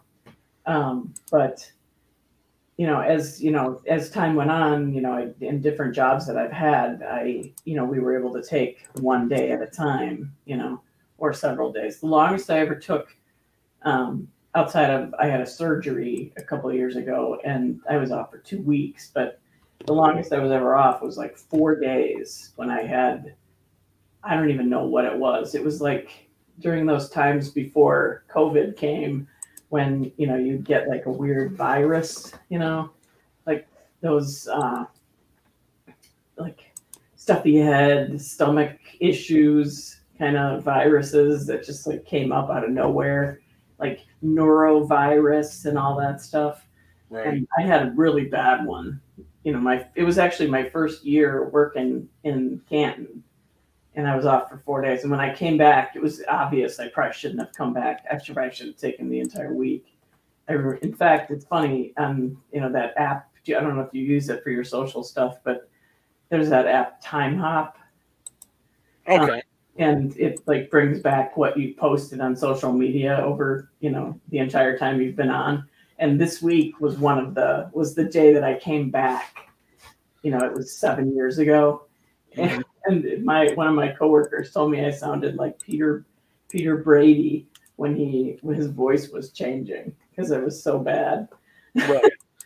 Well, you know but Go you know, you started a new job too, and like I said, I, I'm not sure if you really thinking, "Oh, I'm going to get fired if I'm not here." But you know, you don't want to be that person that takes off a lot of time. So Right. there is pressures, and like you said, I think it's different now. We're in the COVID era where a lot of us who work office or you know jobs that you can do by computer, then you know you don't necessarily need to be in the office. And I, I guess the advantage of it is, hey, technically you could have COVID, and you know, as long as you don't have severe effects, you can still try to get some stuff done, you know, at your house and everything. Uh, so it, it's different. I mean, I don't know. I never felt like when I was sick and came into work, like, you know, 25, 30 years ago, however long it's been, I, I never felt shamed for doing that. But I always feel bad now thinking, hopefully I didn't get anybody else sick. And I can't remember, you know, me being sick at the office and then, oh my goodness, the person I sit by is now sick. You know, I don't think that ever happened. But looking back at it, you know, I don't know if that's a selfish thing to do, but you, you know, if you're coming to work with a flu and everything, you know, are you giving it to other people? I mean, I, I think we've totally changed, you know, since, honestly, I think it's probably a matter of how close you are to your coworkers, you know, physically. You know, like when we were working together in in that job that we had, we were pretty close. Like you and I sat pretty close to each Right. other, you know. I mean, I sat kind of close to everybody except for the people that were like a little bit behind me, but um I mean, a lot of these things like the these viruses and stuff, you really can't catch them from somebody else, you know, yeah, you almost have to be breathing on them or kissing Yeah. them or something like that. or like spitting in their mouth, you know, like COVID.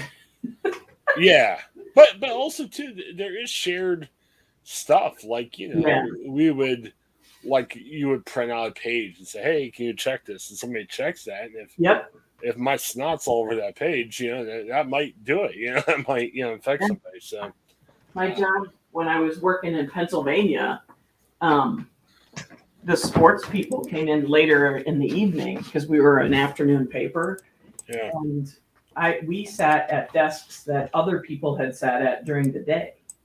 You know, Hmm, okay. no, you know, I've worked with some people. I don't know. Do you work? Have you ever worked with people who are like real big germaphobes? Um, I have. yeah, I, I, I think. I mean, no one like I think about Howie Mandel. I, I never got the Howie Mandel vibe, but I'm sure the, the more I think about it, like. Uh, there's a married couple that we've worked with before that I think maybe was like that. Maybe I got the stink eye a couple times from some people like that. I, I don't know. Um, there were a couple people that um, one that I worked really close with, who every time she came in, she would spray um, Lysol all over her terminal, all over her keyboard and her mouse, and and pretty much everything that she touched. Um, yeah, and then you know there are I, there are I've worked with several people who were like that, but um, I mean I I sometimes like I I will say that when I came back to work after I was out sick for that lengthy period when I was in Canton, I did clean my keyboard. And oh yeah, because I figured you know just in case because I didn't know when I don't I didn't remember when I had started getting sick you know so I wasn't sure if I was sick like on the Friday before, you know? Well, it, it was funny because obviously what makes the show great is you know Frasier's paranoid. So he goes home and I, it seems to be okay at first. He understands that, but mm-hmm. quickly Roz is kind of you know saying, "Hey, you got to be careful. Old Gil Chesterton is looking for your uh, time slot," and you know it seems a little ridiculous at first, like um, you know, hey, this isn't happening and everything, but it, it comes kind of painfully clear as the show goes on that you know Gil's after it. Yeah, Gil, boy, he's a maneuverer. Maneuverer. Yeah. Oh yeah. I I should be skeptical of every person who ever has brought me any food or any treats, you know, Yes. Yes. because he gives them the chicken soup, and he was like buttering up the boss too. He took chick, he took some kind of soup up to the the boss's dog who was sick, right? Isn't that what it was? Yeah. Yeah. Um, you know, and you know, apparently they had reason to be concerned because he had gotten the current time slot from, you know, filling in for somebody before. And they went to a slot in the middle of the night, which, you know, as Frasier pointed out, would curtail Roz's love life massively. um, right. The uh, Because no, no had the no Gil had the night um job right the night shift. um, I think he might have before. But- Okay. Um, he took he was he was like earlier in the day, I think. Okay. I can't remember actually, if because right after Frasier was sports, so I don't know. Maybe he was after um, Bulldog. So Frasier seemed to be kind of like a midday.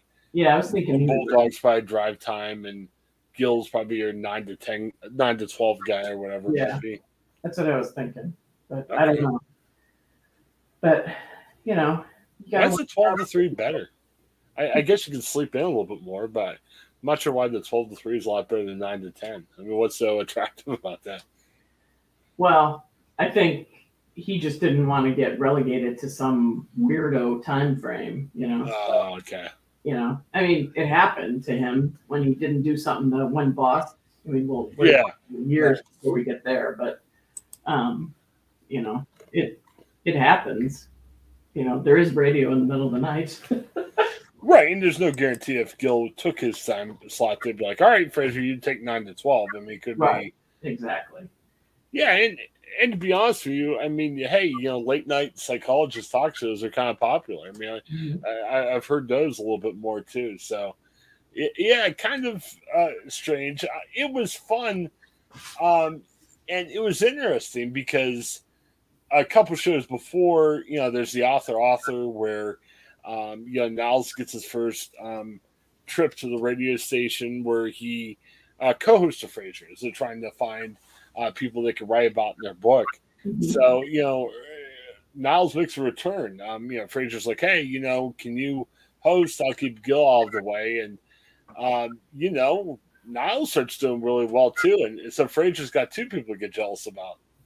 Yes, and the to me one of the more interesting aspects of this, and we'll have to watch for it in the next few weeks, is this the moment where um, Niles now has a realization of who Roz is, you know, or you know, he acknowledges that he knows who she is because even even in his bedroom when Niles came in to talk to him while he, while Frasier was in bed, and he answered the phone and he's like, "It's a Roz," you know, yeah, like he had no clue after you know she had shamed him for several times in the past few episodes, you know, so I you know it they end up working together and you know kind of you know being united in their efforts to get Frasier out of the booth after he shows up high on whatever drugs he had gotten uh, Daphne to fill uh, fill prescriptions for him for. And go ahead. Well, and you kind of had their moment too because you're right. You know, now it's treated um, Roz like dirt, but then it mm-hmm. came up to the point where you know they had that moment where they're helping that uh, husband wife they couldn't say I love you to each other and yeah, Roz was into it. Roz was excited about Niles' success. Yeah. So it'll be interesting. The next, I think the next episode is the last one of the season. Yep. Of the first yep. season. So it'll be interesting to see if that, go, I mean, it does eventually go away, but I wonder if this was the moment where he finally has the realization of who she is and her value. Yeah, no, very good. Very good. So, all right. Um, yeah, yeah, it was funny at the end. Um, you know, Frasier had that dream where um he wasn't he was kind of going crazy. So he wakes up when Daph- Daphne wakes him up and but then you know it turns out that he really goes down there. He he wants to you know save everybody and save his job and everything. But obviously, like you said, he was kind of hopped up on some drugs there. He wasn't really himself. Mm-hmm. Um I wonder if that ever happens at radio stations. You know, they had to call security to take him out. I, am trying to think of if that ever happened at like you know the local radio station where maybe a DJ goes on that you know is just feeling sick or anything. Now have somebody take him away. Yeah, I don't know. I don't know. I never. I don't remember ever you know working when I was on any kind of like or editing stories on any kind of uh, medicine that had been prescribed for me that was like made me loopy or anything. But you know, you never know. it's possible.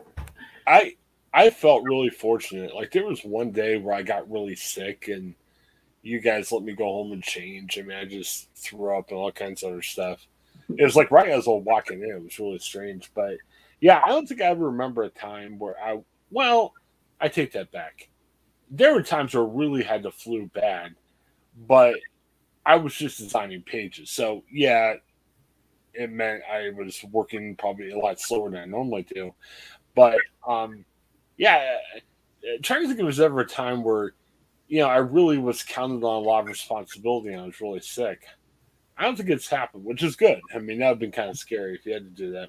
Yeah, and you know, going back to that uh, that moment where you know, Daphne tells him, "Oh, it was just a dream," and you know, it turned out it wasn't. And Mar- uh, Marty asks why uh, she didn't tell him the truth, and she said, "Why would I tell him the truth now when he's completely out of it?" You know. Yeah. As you know, and she gets her revenge on the way he, way Frasier treated her. You know, you know, with uh, you know, ben, he needed bendy straws. He needed um, lemon in his tea, and he points out that she didn't cut off the crust for his uh, um, toast. And you know, he was asking for different Kleenex with the oil, with the oil in it, and um, what was the other one? The uh, rose petals were starting to lose their smell. You know. Yeah. She finally was like, you know what? I'm gonna, I'm gonna make him pay for this, and she finally got her chance. You know, we don't get to see it. We don't get to see it, but we know that it's gonna that it was good. You know that she the next morning she would be, you know what? That dream you had, that wasn't a dream, honey. you really you really were chasing people around in the in in the office. Couple of interesting things. I'm looking at Frasier wiki page. Mm-hmm. Um, the first episode of Frasier's bedroom is, is shown, and yeah, kind of interesting. Um, I didn't recognize this. Um, this is what Wiki's saying. I guess Frasier almost lets it slip to Daphne and now says feelings uh, for her. In this episode? Yeah, that can't be right. That's what Wiki's saying. They're saying before he made her go to the drugstore to get medication for his illness. I don't remember that, but I, I don't know. Um, you know, Niles fills in for Frasier for the first time. We've talked about that. Um, you know, Frasier said, "Hey, Gil had a hand in Bonnie Weems' car show being banished the 12 to 4 time slot after Gil filled in for her. Bonnie Weems. Yeah, what a name, Bonnie Weems. She yeah, was the, she was the one from the Christmas episode, right? Yes, yes. and then finally, a very interesting uh, list of the celebrity voices that you know call in. Uh, everywhere from Mary Tyler Moore, Steve uh, Steve Lawrence, um, Eydie Gormé, Patty Hearst. Yeah, that's wife. Uh, Eydie Gormé is Steve Lawrence's wife. They were, yeah. they were a singing team. Um, you know, Tom Hilfiger, Garry Trudeau, and San Francisco 49ers quarterback Steve Young. I mean, oh, just crazy. I missed that. I'll have to watch yeah. I used to love Steve Young. Yeah. did did he reach Bucky Dent status to you? No, he was way better than Bucky Dent. Oh. Bucky who? It's uh, Steve Young. All right. Well, I'm getting near the end of my time. I've um, we will be back next week. Um, what's the season finale called for first season? Um, you know, I watched it like 20 times. You would think I would know. Um, I think I got here. Oh, my coffee with Niles. Um, and oh, yeah. you know, Niles, the one where he asks Frasier if he's happy. Yeah, yeah, yeah. It's actually a good episode. Yeah, a lot of talk. Frasier wonders if he's happy with his new life in Seattle. Um, Niles uh, talks more honestly about uh, feelings for Daphne. So, lots of interesting stuff there. So, mm-hmm. well, Laura, appreciate your flexibility. It's sure. Lots of behind the scenes stuff going on. Nothing super serious, important, but hey, well, we deal with it. it's in the holiday season when yes, when our work lives are not like they are any other time of the year. yeah. So hopefully, once we get toward January, uh, life will get back to normal. But hey, I appreciate your flexibility, so we can still do this each week, and uh, we hope to be back next Wednesday. But if not, I'm sure we'll figure out a way of making it work. So. All right. Well, thanks, Laura. As always, we appreciate it. For Laura, this is Chris. Thanks for checking the We Miss Marty podcast. Have a great day, everybody.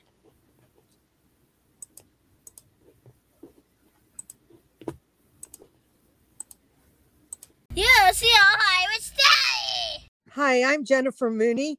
Welcome to what is our new Hope Interrupted podcast based on the work from our book, Hope Interrupted, that I co authored with my good friend Byron McCauley.